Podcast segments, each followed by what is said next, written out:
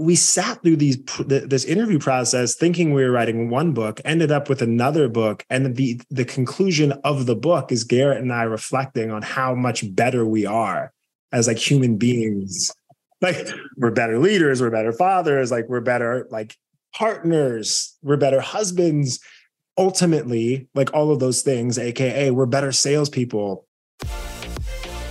Get ready for brilliant people. Brilliant ideas and a regular good time. This is Brilliant Thoughts with Success People editor Tristan Ahumada, the show that thinks about how personalities, relationships, and communication shape business success. And now here he is, Tristan Ahumada. My next conversation is set with this one sentence. Here it goes Great salespeople are not the most sociable, they are the most socially aware. And that is the conversation that I had with Colin Coggins and Garrett Brown from the book, The Unsold Mindset. Pick that one up. We go into authenticity, and that, that word, I feel like it's so overused. But here, I feel like I finally got an explanation to what it actually means to be authentic. And uh, being authentic is the key, obviously. Now, they mentioned something that really was the most obvious piece, which is when you want to connect with people and actually sell things, people buy from you based on your imperfections. And you trying to get it right by doing some NLP, you trying to get it right by having the right scripts and dialogues is almost sabotaging what you're trying to accomplish as a salesperson. That you care because you actually care. You can't pretend. How do you teach that? That's what we're going to go into. Vulnerability is the key. Purpose driven is the way to go. Pay attention to this one because I took notes. Well, I always take notes, but I took more notes on this one. Welcome back to another episode of Brilliant Thoughts, a Success Magazine podcast. And I've got Colin Coggins. Hopefully, I got that right, buddy. And Garrett Brown, both local to me. I'm like, we should have done this in person but we didn't. Still, welcome, guys. Thanks for being on.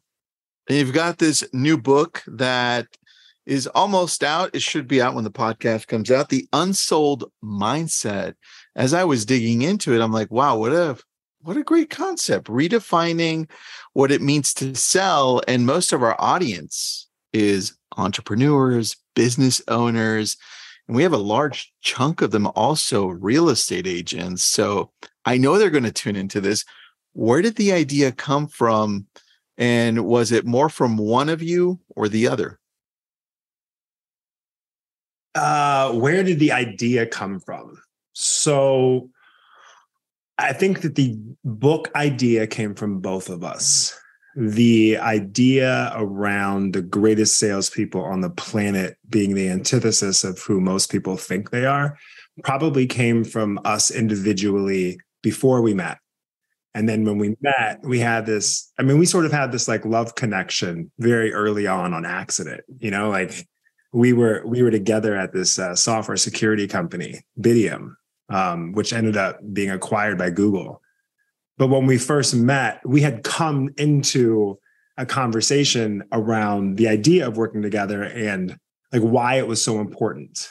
And we had different sort of perspectives on the same concept, which was that, you know, we knew from experience being practitioners, not theorists, that the greatest salespeople on the planet were the exact opposite of who people were saying they were. Like they weren't gregarious, like they weren't like extroverted, they weren't they weren't knowers, right? They weren't what you were thinking when you heard the word salesperson.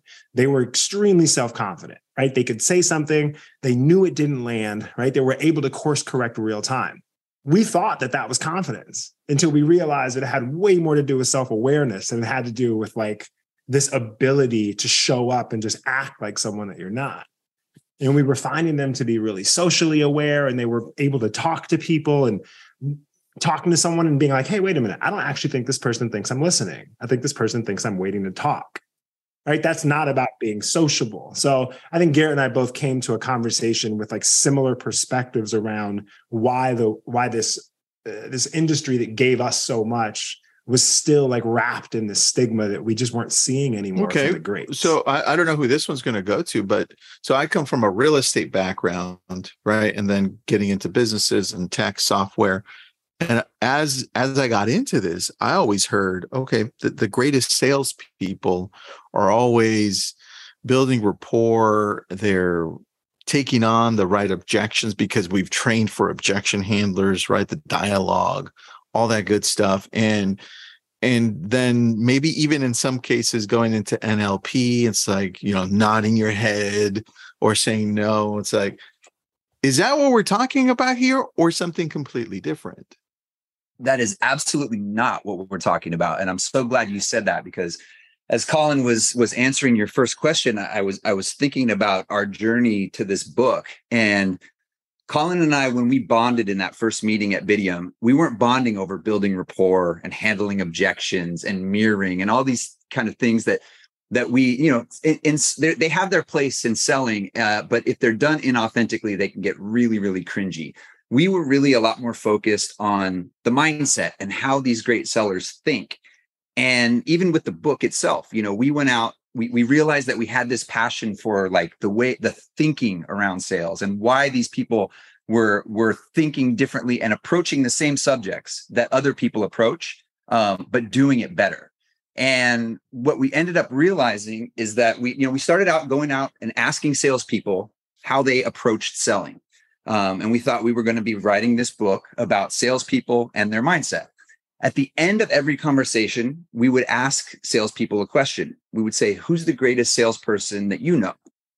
And you know, we started out interviewing these amazing sellers at companies like Cisco and Adobe and all the big tech companies and, and real traditional salespeople. Um, and they would answer the question, and it would typically not be another salesperson. It might be a CEO or a manager, but more often than not, it was somebody completely outside of sales. So they would say, you know, the the cupcake owner at the shop in rural Idaho where I grew up, um, or they might say a a lawyer they knew or a teacher they'd had. So all of a sudden, and then we would go and ask if we could have a conversation with those people. So all of a sudden, instead of talking to quote unquote salespeople, we are talking to people in just about every profession you can imagine. So we're talking to, to army generals and artists and actors and entertainers um, and we would ask them their approach to selling, whether they admitted what they did with selling or not. And we were just blown away by the similarities that all of these people had in their approach to what they did. And so that's really when we started to get excited and we realized we were onto something special here was that we were not just talking to salespeople about selling, we were talking to the world at large about selling because successful people are successful sellers. We all buy and sell every day, whether we realize it or admit it or not and I, I just want to hit your question head on because you know what Garrett's saying is that when we ask people what they think of when they hear the word salesperson, they say NLP, right? They say um, empathy. They say like if they're if they're like feeling like you know nice about it, they'll use these words. You know, they'll say you know like like, like if they, if they're being honest, they'll say smarmy and pushy and manipulative. You know why? Because the shit is really smarmy and manipulative to try to act like you're engaged. Like what was so interesting was that we were finding that the greatest salespeople on the planet were mirroring people. Like they actually were because they actually cared. Like it was the weirdest thing ever. Like we were like you come from a world where they teach you how to look like you're engaged. And then we talk to these people who are leaning in because they're actually engaged. And so we go there and we're like, wait a minute, let me let, let's let's back up. When we ask people, you know, what they think of when they hear the word salesperson, they think yucky and manipulative. And when we ask people who they think of, like when you hear the greatest salesperson on the planet, like the top two answers are Martin Luther King Jr. and Steve Jobs. So there was this like huge incongruence that we were living in. Like why were like why when you ask who the greatest person salesperson on the planet is, they give you someone you admire. But when we ask you to define a salesperson, you like puke in your mouth a little bit and that those were the questions that we were asking like why do you care differently why are you leaning in you know like why are you talking to us about your purpose when we didn't ask you and like these there were these weird common themes across all of them that like we just didn't notice Well, until we started the- looking for What that. was the most surprising theme that you found? And saying, "Whoa, I didn't even see that similarity." Like, like for instance, Martin Luther King and Steve Jobs. I don't. I'm trying to figure it out as I'm talking to you. Like, uh, I want to know. Garrett, Garrett and mine are different. Like I, I personally, I was blown away when I found out that people were talking to themselves out loud. Like that for me was this like weird aha moment because these people are like hyper authentic, right? So like, like, like we were interviewing like the greatest salespeople on the planet by definition, like sales professionals, and we're like, hey, like introduce yourself. And we interviewed this one senior vice president, and the dude is so good at his job that we knew we were talking to a great sales professional. And he introduces himself and he's like, Hey, my name is Jason. I'm the senior vice president. And he stops. He looks up at the ceiling and goes, Why do I keep doing this? And he looks back at us and he goes, Can we start again? And he introduces himself differently. Okay. But Garrett and I, like for this entire time of writing this book, like we're interviewing people. We're not just looking for the good, right? We're looking for where the friction is. We're dissecting. We're trying to figure out where the commonalities are, but also like why they're imperfect we didn't realize that their imperfections were like their superpower at the time. So we're like interviewing this dude. We get off of this interview, and Garrett and I are like, why did we like him so much? You know, like, like we weirdly were looking for the good in him for the last 45 minutes, and that wasn't technically our job. We went back and we looked at the recording, and it was those three seconds.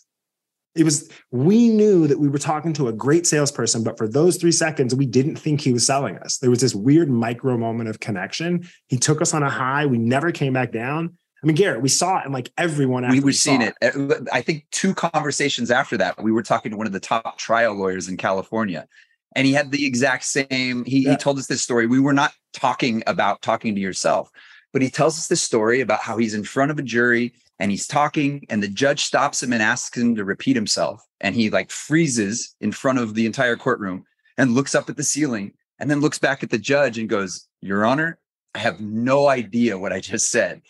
and the you know the judge laughs the jury laughs you're laughing like from that moment on this attorney who talk about a stereotype right? I mean we, we we're salespeople we deal with stereotypes all the time. Attorneys deal with with a pretty strong stereotype but to those 12 people in the jury box he was suddenly a human being who was as nervous as they were to be there.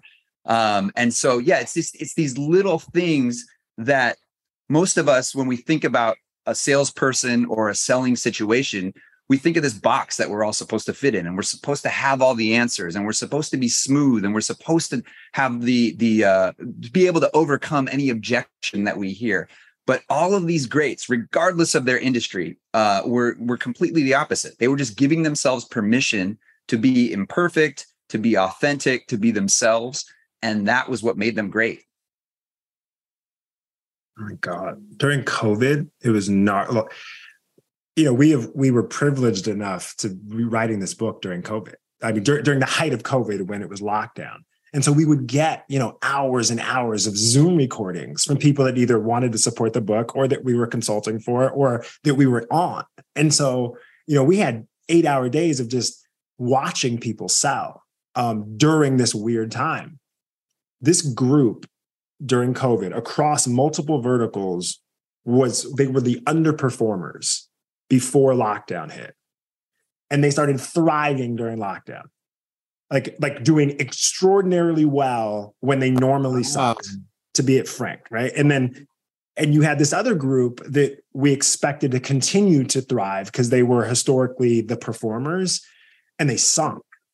And so we thought it was so interesting. So we're like, let's dig in, let's see, right? Because everyone's trying to figure out why this is happening to their hitters.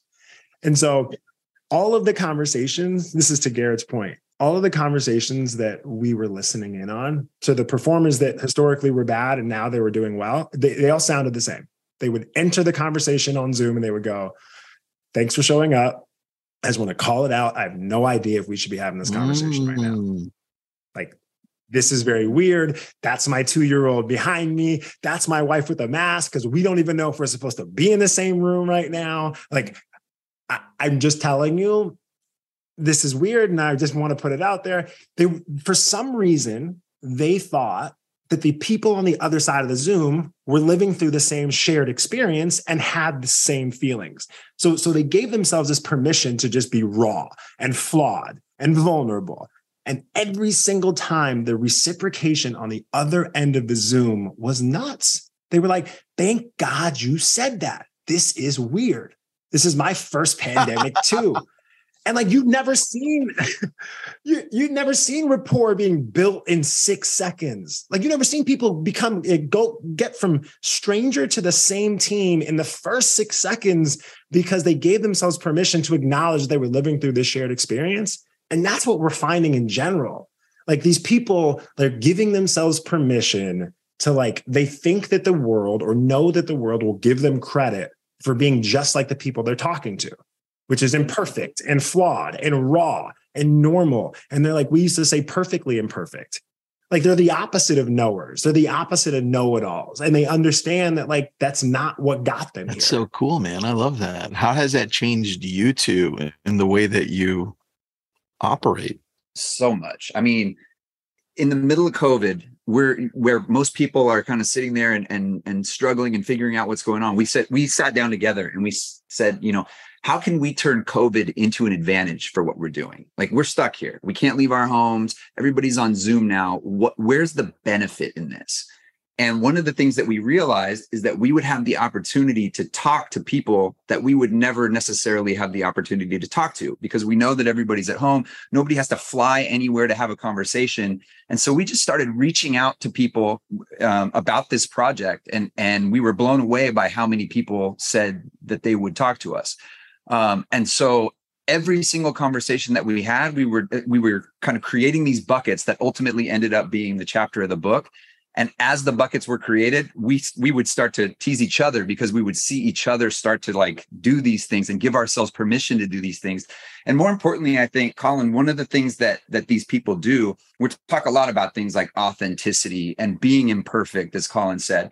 Um, you know, that all sounds great, but it's really hard to do unless you build the infrastructure around you to allow yourself and give yourself permission to do that so i think that's one of the things one of the takeaways that we personally took away uh, first was like how do we empower ourselves to give ourselves permission to not have all the answers or to not do the things that we aren't super passionate about because we realize that if we do those things we're not going to come across as enthusiastic or authentic as as we would like to be.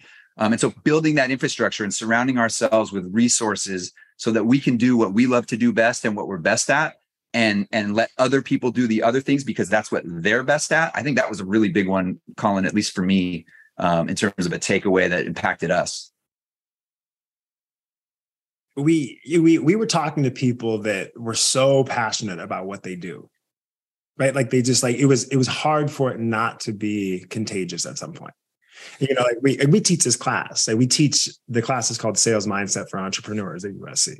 So like we like we teach a lot of this, and then to see it like every single day through the interview process, these people that are like, hey, I I know what I'm good at and I know what I love doing, and they weren't always the same thing.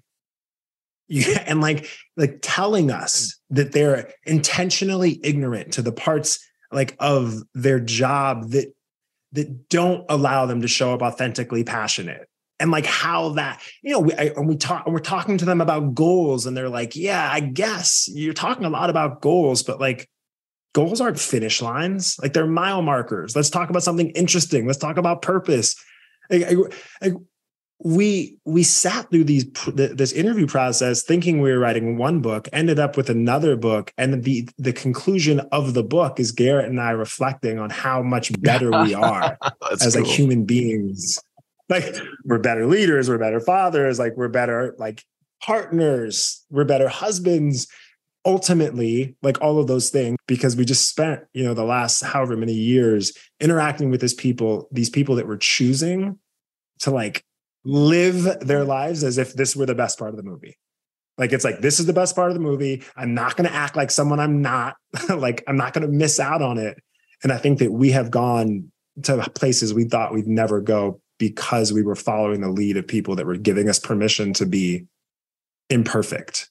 Throughout all of this, we we've always been firm believers that sales and personal growth kind of live on the same plane.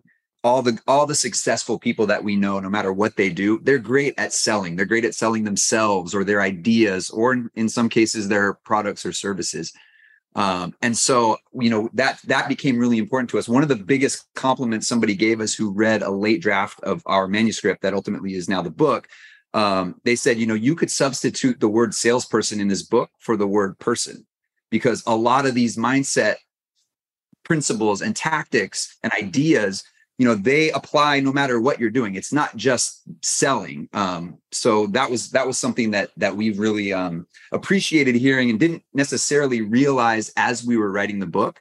Um, but now that we've been able to see it in practice especially the colin mentioned our class you know we've got students every semester that go out into the real world and do all sorts of different things and, and we hear back from them and they're applying the things that we've taught and the things that we've learned in so many different ways. It's really fun for us to see that and you're and you're in real estate.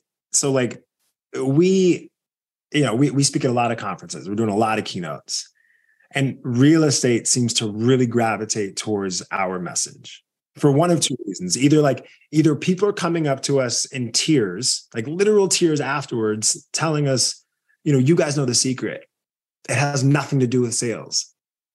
It's like the weirdest thing to hear because we just sat up there for 45 minutes and talked about you know the perspective of how you you know the, if you are enamored with the people that you're talking to that you'll move different right? Like that if you ask questions that people have never heard before they will ideate for the first time in real time and they will take ownership of the answer.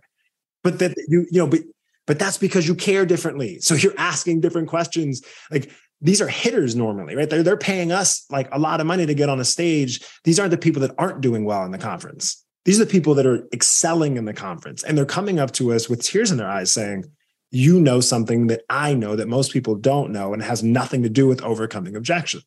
And look, like I say, real estate is, you know, some of you are on hiatus right now. Yeah. And some of you aren't, right? Some of you are like feeling the hardest part about being a salesperson. And you have these goals, and no one talks about, you know, what happens to you when you don't hit your goals it's not like people wake up and decide to be like a horrible salesperson, like a, you know, like a sleazy, like high pressure person. That's not what happens. Someone sets a goal, they've, they've got a goal, they don't hit it, their backs against the wall, and they turn into the person they never wanted to be. And they do the things that they never wanted to do in order to get these deals. And we were talking to people that didn't view goals the same way everybody else did. They didn't view failures the same way everybody else did. And then we noticed that all of them were thinking the same way. Yeah, man. I, you bring up such a great point here on caring.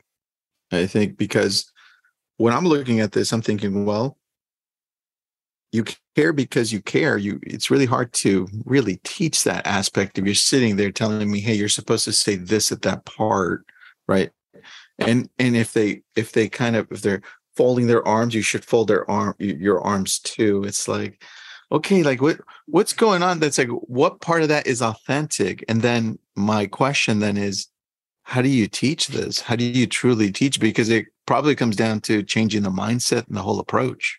That is where do you start? exactly it. No you're you're dead on. There's this is what it's kind of what i was talking about earlier where especially young new salespeople when they get into a selling situation they start to overthink it and they go i have to act a certain way and they and they read these books that tell them to mirror and to do the things that you're talking about. And instead of actually engaging and having a great conversation with the person that that's on the other end of the phone or across the table from them they're sitting there thinking oh i need to fold my arms a certain way. And there's just no way to have a an authentic connection that way. And so no. what these greats that we've talked to do is they find ways to get themselves into the mindset of I genuinely care about this other person. I genuinely want to help this other person understand their problems and see if there's an opportunity for me to help with that.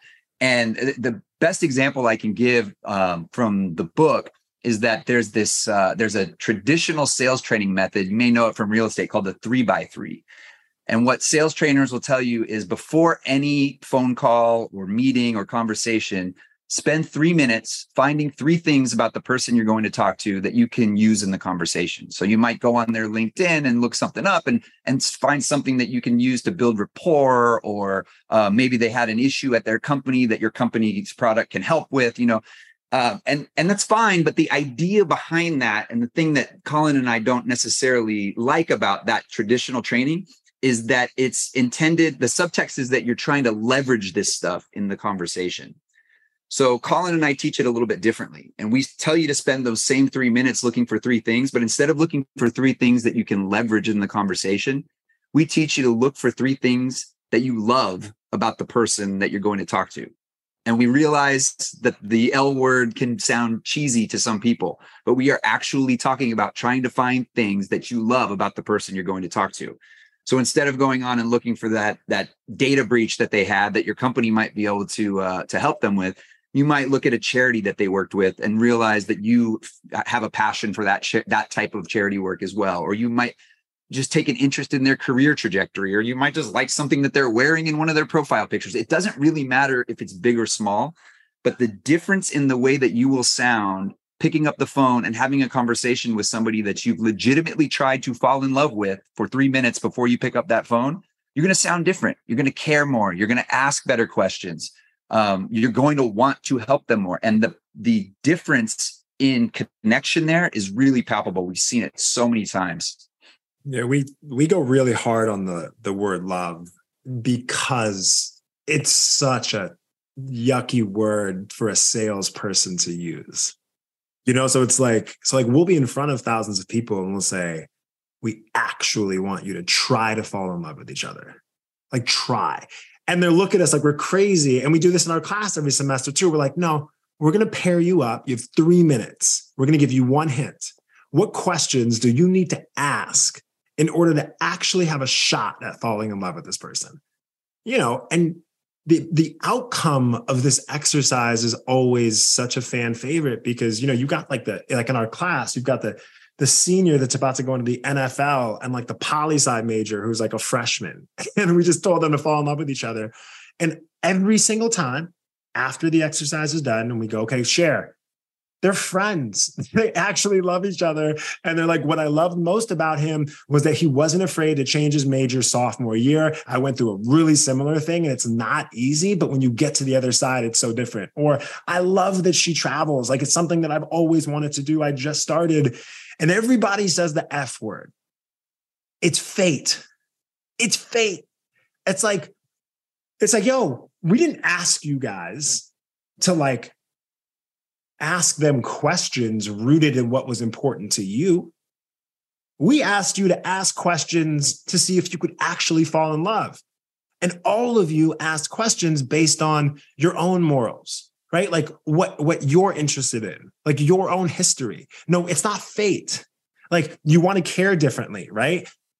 It looks different when you're enamored with the person that you're talking to because you see yourself in the person you're talking to, and it's impossible to have an adversarial relationship. It's really hard to fake like like you're mirroring someone and you're leaning in when you're not interested with someone that you're looking at actually reminds you of you right there's like this connectivity these micro moments of connection and look look you spend three minutes falling in love with someone, like trying to, you're not going to fall in love with them, but you'll fall in love with the idea of someone. So you'll start asking these questions to figure out if you were right or if you were wrong.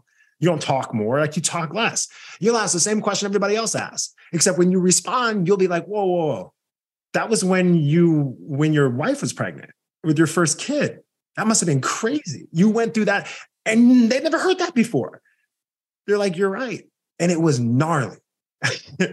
you know so this whole love thing like i just i, I want to make sure that for the audience that you know it's not an easy conversation to have like we've done it in front of like the hardest of seasoned veterans like salespeople and they come out the other side of it and they're like i was always doing it and didn't know or this is exactly what i needed like because i was about to burn out we did it in front of literal veterans. Yeah, we did in front of a military organization. Whoa. Yeah. How did that go? Well, we we had a conversation beforehand because we were planning out our talk and we said, you know, are we going to talk about falling in love? These this this is a hardened crew. They've seen things that we haven't seen and and is love going to turn them off? And ultimately, we looked at each other and we said, if we can convince this group, and they, by the way, these were veterans who were now salespeople. Um, so they they had a vested interest in in what we're saying and and having that work for them.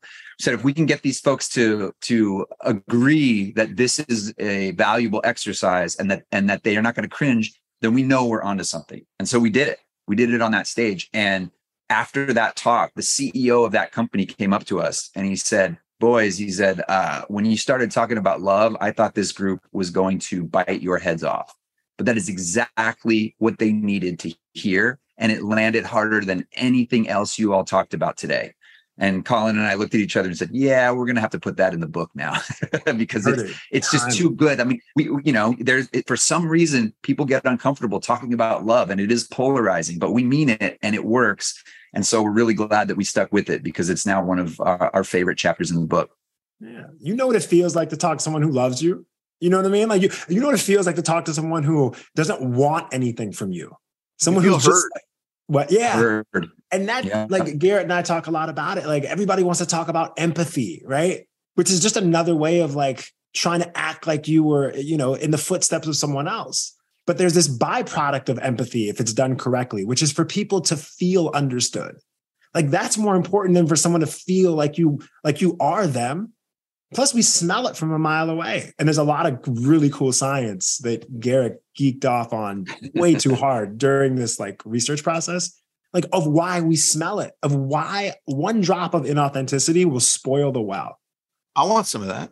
Give me some of that. Give me some of that. Some of that. I mean, there's, there's all these little labels. There's this there's this one researcher who came up with the phrase schemer schema, mm-hmm. and it's basically the the most layman's way I can I can describe it is it's why we have our walls up. As soon as we realize that we're dealing with somebody who's selling to us, we immediately think, oh, they want something. They're not being honest, and we put up this wall. And there's like this science behind why that happens, mostly because we've been burned in the past. But then um, you also talk about the the fact that a single drop of inauthenticity can ruin any bit of trust that you've built. So if anybody even senses that you're being inauthentic, that you're saying something that's recited, or you're asking a question that you don't actually care about the answer to, as soon as they pick up on that, any goodwill that you've built to that point is gone. Um, and so it just it it for us, it hammered home the importance of authenticity. And, you know, we realized that the word authenticity is another one where it can be overused and people are like, oh, just be yourself. And we're not talking about it in that trivial sense. We're talking about giving yourself permission to be you and not try to be somebody that you think you're supposed to be. I love that, man. That's key. There was, I, I was reviewing some of the notes here from looking at at your book at the pre-launch um, the unsold mindset and there was one sentence that stood out for me and i'd like you to explain this to me it kind of goes along with what you were just talking about and it's it's kind of along these lines i wrote it down it says um, salespeople are not the most sociable so great great salespeople are not the most sociable and i was like what uh, they're the most socially aware it goes against what we've been taught in the sales world, right? Because I always thought, well, I'm not very sociable, right? I'm not. And, but, you know, I see what's going on. And I thought, wait a second, this is really cool. Dig deeper on that because I've always been told originally, hey, you're you know you're not you're not that great at sales, and yet we build the largest community of real estate agents in the world, right? I built it, and it's like there's got to be something there. So tell me the story here. you know, everybody that we interviewed said that. I'm not good at sales. We're talking the number. We're literally someone just told us that you were the greatest salesperson I've ever known, and you're introducing yourself as saying, "I'm not good at sales." What I am good at is all of these things. We interviewed um, Jeff Ayeroff, who's like the senior vice president of Warner Brother Records, and he was a you know, chief creative officer or something. He was not your typical salesperson. He also founded Rock the Vote. Like he's just this guy was selling everyone on everything from politics to music to art to Madonna. Like an amazing human being. Um, for another story, but like sitting in his house, like very close to you, like in the Pacific Palisades, like listening to his stories about him being enamored with Madonna before no one else knew who she was. But the point is, is we asked him who the greatest salesperson is that he knew, and he said Chef Roy Choi. You know that is? He's got like a couple TV shows. He's a famous chef. He owns Kogi. He likes change. He basically revolutionized the food truck industry. Um, you know, the, the movie Chef with Jon Favreau is loosely based off of him. He's got multiple TV shows. He's uh, he's an amazing human being, and he gets on, and he's this self. He's just he's admittedly a an introvert. He's like I, he's like I do not talk a lot.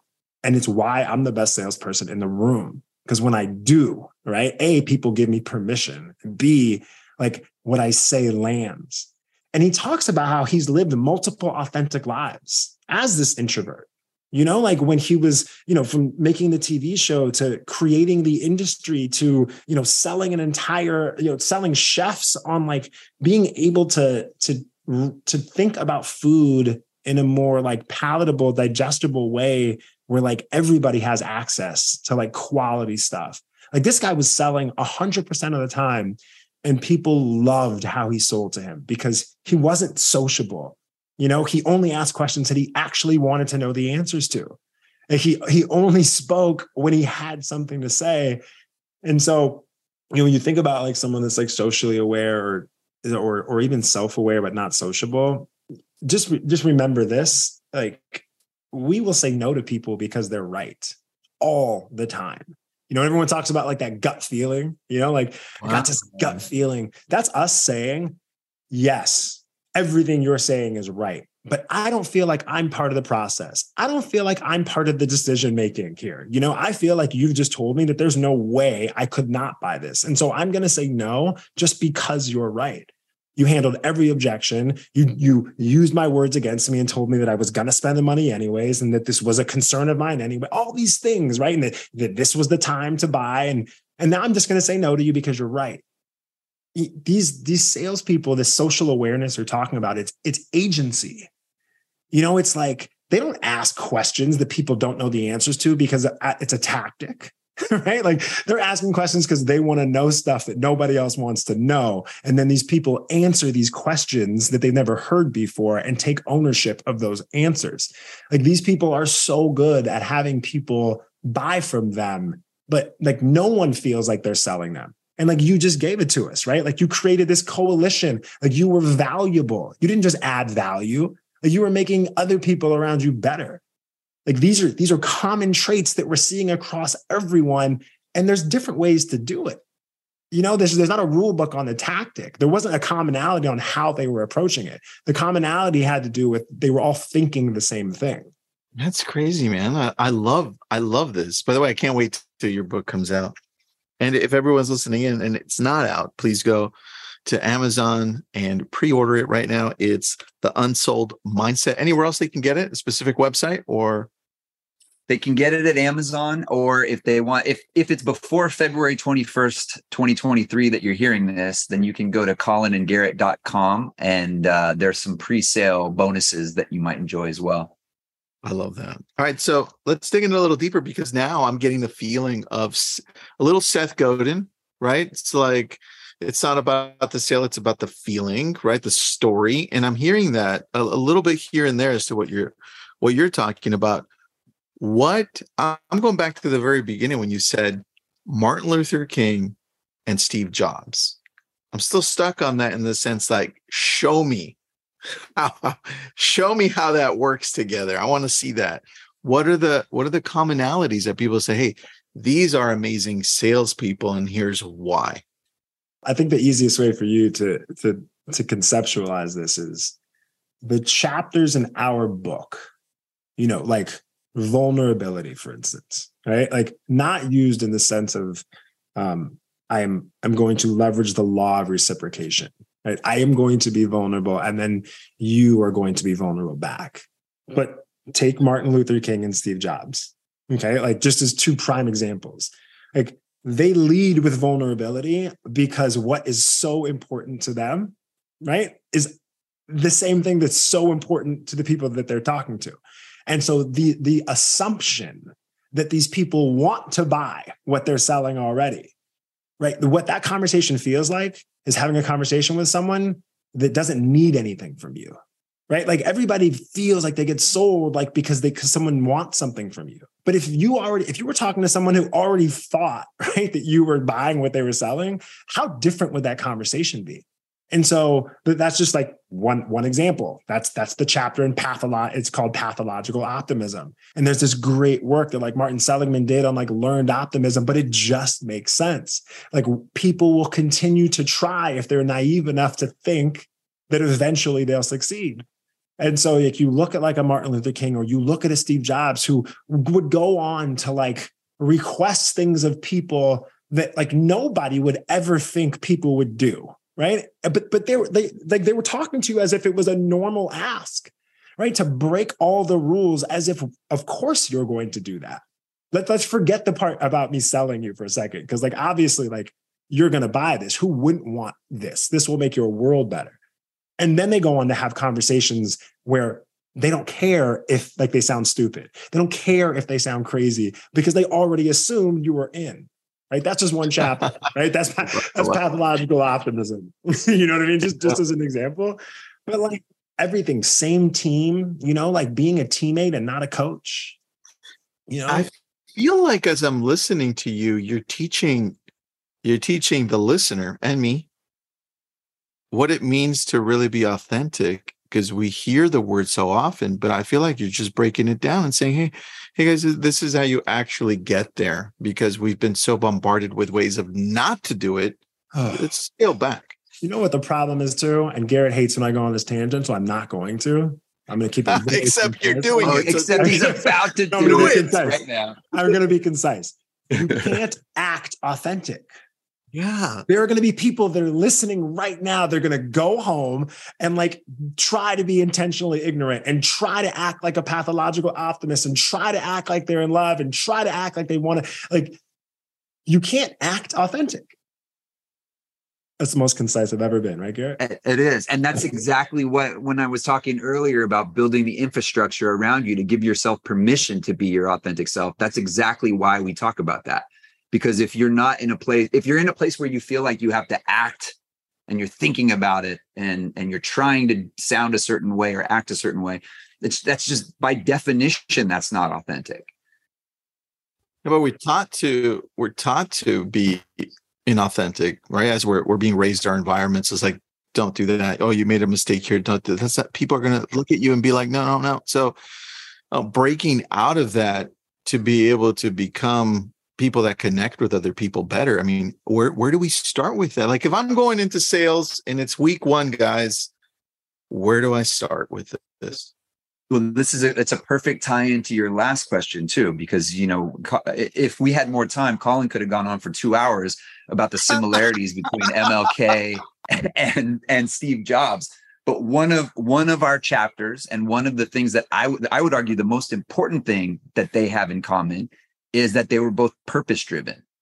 Sure, they had goals, just like every salesperson and probably every person listening to this podcast has goals.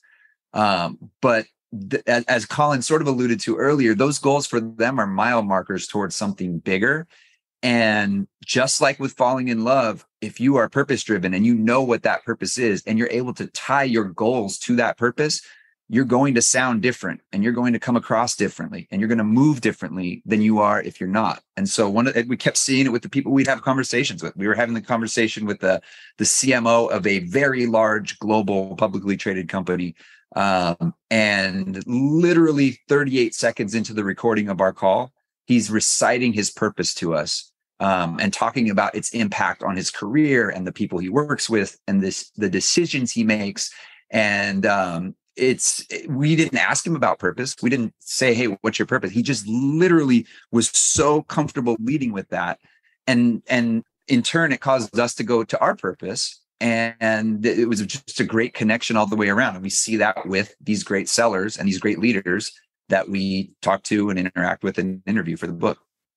Yeah i i found that the purpose the epiphany for us I think I'm speaking for both of us. The epiphany for us during this purpose conversation that started popping up all the time was it became really obvious who was purpose driven. You know, like we were like we were asking people questions about their goals because Garrett and I are goal oriented people. you know, like we've done a lot of really cool things because we were very intentional about goals and we're interviewing these people and they're figuring out a way to shoehorn the word purpose in when the, when we're asking them questions about goals and at some point you start to see that you actually you can tell what a purpose driven person looks like if you only if i think in my humble opinion if you've actually done the work. So like we've started seeing all these people that have all these amazing outlooks on life and they're all purpose driven so garrett and i are like okay let's go deep let's do our own purpose exercise. Let's do research on like the best purpose statements out there. Like let's start teaching this and like figuring out like what works and what doesn't. Like how do you associate like purpose driven goals right? So that like like there is a there's a clear delineation between mile markers and and uh, and finish lines. You know we, you, enough of that work and you know when you're talking to someone if they have if they're purpose driven and so i think the coolest the, the epiphany was when you create a purpose, like one or two things continually pops up. Either the person that you're talking to, right? Like you see their, you see your purpose in them. Like we don't know you from Adam, right? Like we know you from the boo and we love that, right? Because we have something in common because you know we're SoCal kids, but like, like we caught a vibe with you before you even before we even knew who you were because we see our purpose in you right? Like our purpose is to change the way that the world views sales by changing the way that salespeople view themselves. Like you're like we see that in you. So like, how could we not vibe with you? And so you see these people like, and they're like, they're in the middle of a room and they're just so magnetic and everyone's like oh i like i have this connection with this person and it's only me that has this connection and everyone in the room feels the same way and like how is it that like i'm like like who is what is it about this person that's like just so like someone special? It's that like they are purpose driven so they either see their purpose in you or they see that you're a purpose driven person too. Either way when you do the work you see it in others. And that became this whole other vibe. Yeah. So to directly answer your question, the first thing that we would advise people to do is do the work on identifying that purpose. And uh, like Colin said, we've got a version of that in the book. There's there's things online, but it's one of the first things we do with companies that we work with is make sure that everybody on the team knows why they're doing what they do, um, because it's easiest it's easier to make all of the other mindset shifts once you've got that purpose identified. It's actually a really fun exercise. Like we do it in every keynote. We're just like, hey, raise your hand if you have goals, and everyone raises their hand. only keep your hands up if you also um, have those goals written down and you look at them every day. About half of everyone's hands go down. And then, but they're really proud, the hands that are still up. And then we go, okay, with everyone's hands that are still up, only leave them up if, in addition to having goals that are articulated and you look at them every day, you also have a purpose that's articulated that you look at every day. And almost everyone's hands go down except for like the two, normally like the hitter and like the CEO, you know? And then we're like, oh, we'll give you, you know what? We'll give you a break put your hands up if you have a purpose articulated, but you don't look at it every day, but at least you have a purpose articulated. Maybe a hand goes up. Like, I have no idea how it happened, but like it all, it just skipped over our radar for like all of us for so long. We were so goal oriented and we're really proud of that part of the book. Interesting. So how did you go back to your individual lives and say, well, what, what am I missing here for my personal self? Like, what does that look like? We were celebrating the process you know? That was that that's a big part of the book is that yeah these these these great sellers look for obstacles. You know like like over the arc of your career at some point you'll realize that like breakthroughs happen when you actually break through something like there's a like, yeah, you know, like, like there, there is absolutely something that needs to be wrong right? And like garrett and i didn't meet our wives because our ex-girlfriends were perfect you know what I mean? Like as an example, like we're, we did not write this book because we because we thought that like the sales industry was was was it has God gotten away from the stereotype that has stigmatized us for the last hundred years. You know, so like we just I think for us we've we've come to this place where if we could be like learners forever and not be the smartest people in the room, like that's a really really good life. And like we expect failures and we anticipate them and like, there's a lot of people that are going to be really excited that COVID happened. Like, it's very weird. There'll be people that will be grateful that COVID happened because they'll have these opportunities that they never would have before. But that was a horrible situation to have to go through in order to be, you know, find out something about yourself and about what's important to you, you know? Yeah. Very true, man. Very true. What about you, Garrett? I think once we realized that we went in and did the work on our purpose and identified what our purposes were, both individually and together, then the hard part becomes okay, how do I keep this in mind and how do I incorporate this into my day and into my work and into my family?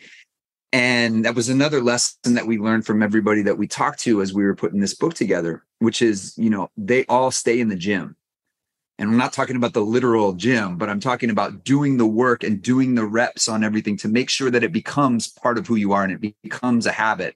And so for for Colin and me, anytime we started having conversations with potential clients or, or looking at different opportunities, um, you we're lucky to have each other. And one of us might go, yeah, but is that really aligned with what we're trying to do for ourselves and for our profession? Um, and sometimes the answer was no, and we would stop doing those things. And, and a lot of times the answer was yes. So um, it's just, it's really just making sure that you're holding yourself accountable, or even ideally having somebody else there to help hold you accountable to make sure that the decisions you're making are aligned with that purpose. That's a big one for me as far as how things changed once once we made that call and identified those. All right. So on that, wouldn't it sometimes become a challenge when you come across certain opportunities that are obstacles, but you think, because we all have biases, mm-hmm. but you think that for some reason it doesn't align with your purpose and you don't see it. How how do you go through that?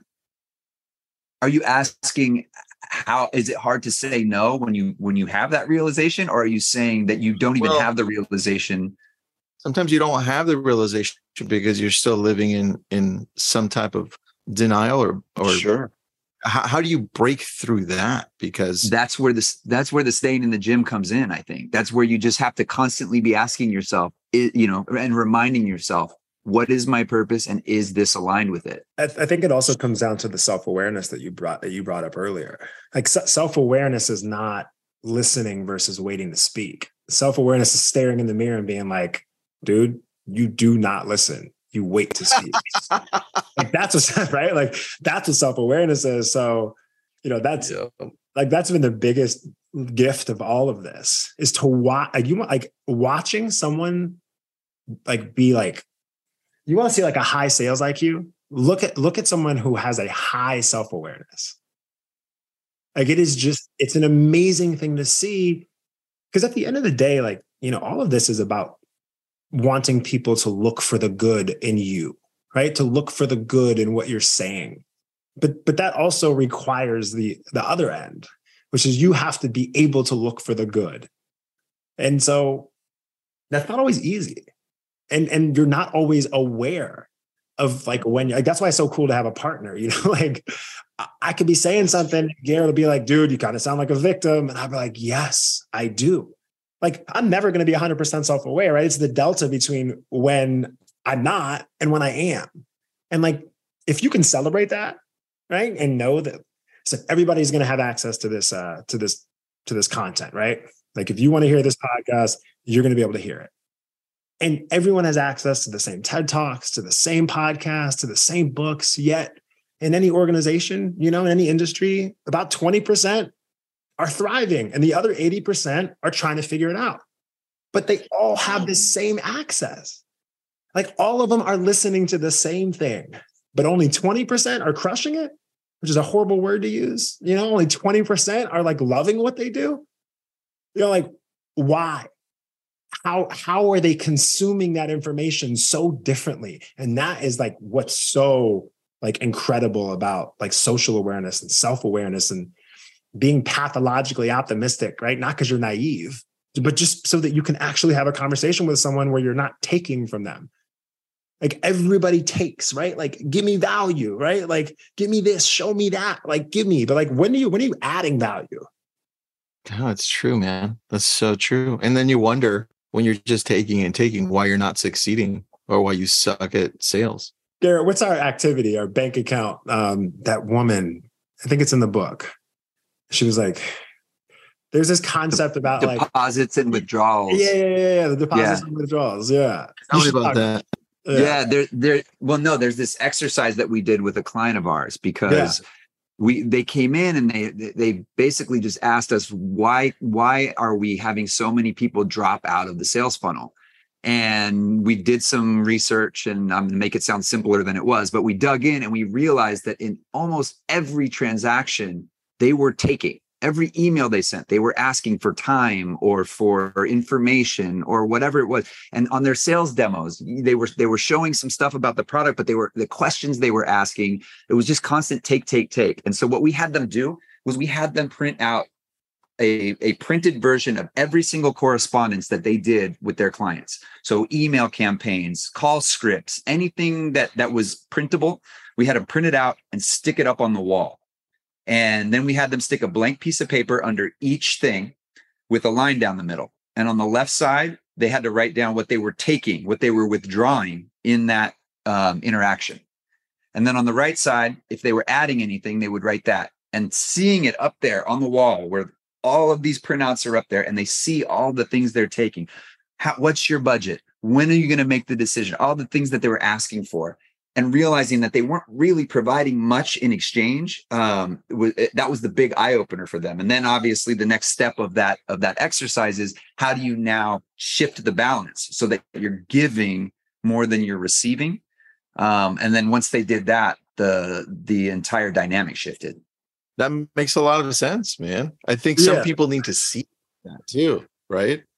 Yeah, it's it's it's all this obvious stuff that when you're in the moment, it's the last thing you think of. It, you, people people just aren't doing the work. Yeah, like, I don't know. Most of these people. So we were interviewing, like Garrett said earlier, we went to interview the number one sales professionals. Tell us why you're good and tell us who's the greatest salesperson you know. And none of them were giving us sales professionals. It's like, how are you the number one sales professional, like in in the company, like by trade? And when I ask you the greatest salesperson is, like you say, you know, the general manager of like Yeezy and the old, you know, the head of marketing at uh, Adidas or General Stanley McChrystal or Sno- we had a conversation. We had a conversation with the number one with with a great salesperson. I'm not gonna say his name. Um, at one of the largest uh, vegan meat companies out there. There's probably a better way to say that, but you know, there's like a couple like big, like not meat meat companies out there. Yeah like impossible yeah, yeah. Sure, great, right? Like that landscape. Okay, so like one of like the top companies. We interviewed the number one salesperson over there, and we asked him who the number who the greatest salesperson was that he knew, and he said Jon Wexler. Who was the, uh, the head of influencer marketing at Adidas? He ran Yeezy for a long time, ran Shopify Mhm. influencer marketing, not a salesperson, right? Like having a conversation with him, right? He points us in like a, this very weird direction. We're in this whole new universe now. We end up talking to like Nick Adler, who's like the head of Web 3.0 and like Snoop Dogg's manager, like also not considered a salesperson, right? We're like, we end up talking to Snoop Dogg, right? Who like, who someone pointed to him and said, I'm good at selling because I am the most authentic person in any single room. Where'd you learn that from? Snoop Dogg. We go to Snoop Dogg, Snoop, who's the greatest salesperson you know? My mom. Like, I'm telling you, like, the lessons about being like great human beings, like we're translating, right? The lessons about being great leaders, we're translating. Like, there, they weren't, there, there was no difference. There was no difference. Like everybody was selling an idea or themselves and they were doing it exceptionally. And it was completely antithetical to what people are being trained to do. Dude, I, I can't wait to read your your book, guys. Thank you. Thank you for doing this. Where do we follow you or learn more about both of you and what you're doing? colinandgarrett.com is our website where you can see all the stuff we're up to. We are uh, on social media on Twitter, Instagram at Colin and Garrett, and um, find us on LinkedIn, all the usual spots. We're not hard to find, and we love if if anybody has questions or anything that we didn't cover or that they want to dig deeper on. Please reach out. We'd love to hear from folks. Speaking of authenticity, we're trying to figure out social media right now. So please come and watch us try to figure that that out. Definitely, man. We'll send them your way. yeah. Thanks, guys. Those are all the brilliant thoughts that we have for you today. If you like what you're hearing, drop us a review or just tell your friends. This has been a Success Podcast. Head to success.com slash podcast to hear more just like it.